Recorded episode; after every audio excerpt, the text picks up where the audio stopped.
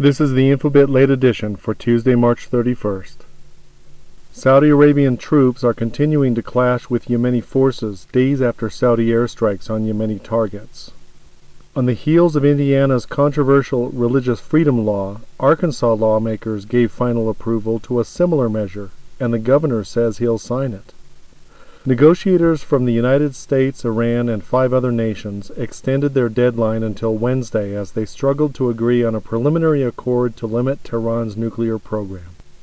A 1,000 year old medieval garlic and bile potion kills the MRSA superbug.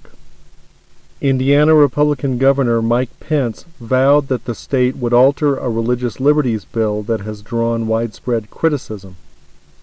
Nigerian opposition presidential candidate Muhammadu Buhari is set to defeat Goodluck Jonathan, the first time in the nation's history when an incumbent did not win re-election.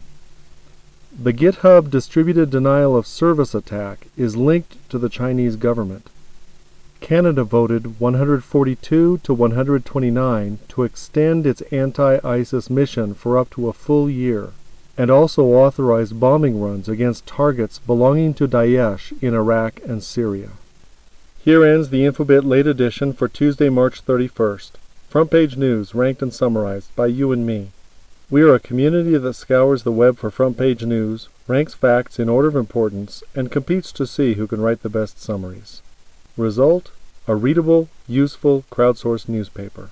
Finally, a way to crowdsource high quality content, and a way for you and me to build a news site that's actually useful. Visit Infobitt.com and become an early adopter, or join the Infobitt Facebook group, or follow us on Twitter at Infobitt. That's Infobitt with two T's. I'm Tim Chambers, TBCZ on Twitter. Wherever you go, there you are.